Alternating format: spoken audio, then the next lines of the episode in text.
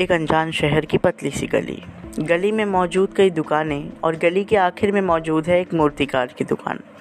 दुकान के बाहर लिखा था, अपना मनपसंद भगवान यहाँ खरीदने। ईश्वर में आस्था मुझे भी है। और जब भगवान मनपसंद के मिल रहे हों तो बात सोने पे सुहागे जैसी थी। मैंने दुकान के अंदर कदम रखा और बोला, सुनो, कोई है? पीछे से आवाज़ आई हाँ भैया। मैंने मुड़कर देखा तो एक मूर्ति के पीछे खड़ा एक आदमी मूर्ति तराश रहा था। मैं बोला, भैया, कोई मूर्ति मिलेगी? उत्तर मिला, सारी बनी हुई रखी हैं, देख लो। बस इस तरफ़ की मूर्तियाँ भी रंगना बाकी हैं। मैंने चारों तरफ़ नज़र घुमाई, थोड़ी देर एक एक मूर्ति को निहारा। कुछ देर बाद आवाज़ आई, भैया, पसंद आई कोई मूर्ति? मैंने उत्तर नहीं दिया, क्योंकि मैं शांत हो, अपने भगवान की खोज में लगा था।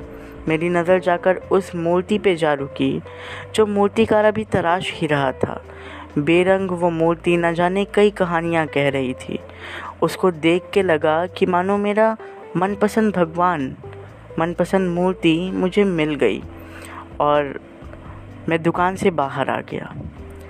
दुकानदार ने मुझसे पूछा, भैया, ली नहीं? मैंने कहा, ले ली। वहीं खड़ा होकर कुछ समय विचार किया तो लगा मेरी इतनी औकात कहाँ कि मैं भगवान को मोल लूँ। इसलिए अपनी मूर्ति को अपनी आँखों में चुरा लाया मैं। अभी मैं अपने मन मंदिर में इस मूर्ति को स्थापित ही कर रहा था कि मेरी आँखों के सामने एक हलचल सी होती दिखी। पास जाकर देखा तो कुछ बच्चे फटे पुराने कपड़े पहने खेल रहे थे। खेल दिखा रहे थे। एक बच्चा रस्सी पर चल रहा था तो दूसरा मुँह से आग निकाल रहा था। तभी उनमें से एक बच्ची मेरे पास आई और बोली, भगवान के नाम पर कुछ दे दो। मैंने अपनी जेब खंगाली और दो का सिक्का जो मेरे पास था, उसको थमा दिया।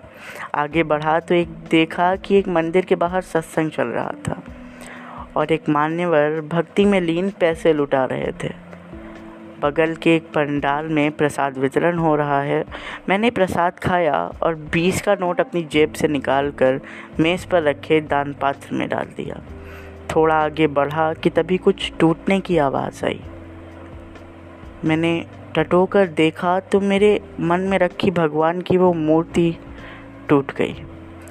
ईश्वर को दान देकर अपने को महान समझने वाला मैं। असल में बहुत छोटा था। मुझसे अपनी पूजा करवाने वाला वो ईश्वर भी बहुत छोटा दिख रहा था। वो बड़ी बड़ी मूर्तियाँ मुझे अब सकुचित दिखाई दे रही थी। निराश मन, आँखों में ईश्वर की धुंधली सी छवि और कानों में उस बच्ची के गूंजते स्वर, इन सबने मेरा, मुझे विवश कर दिया कि मैं सवाल पूछूँ।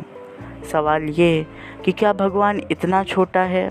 ये दुनिया इतनी छोटी है, धर्म इतना छोटा है, या मैं और मेरा बहुत छोटा सा मन, जिसने भगवान को इतना समेट कर रख दिया है, तभी वो मूर्ति मानो बोल पड़ी कि इसमें दोष तेरा नहीं, गलती तो मेरी है, जो मैंने तुम्हें खुद को बनाने की कला दे दी और तुमने, तुम पत्थर दिलों ने बना दिया, पत्थर का भगवान।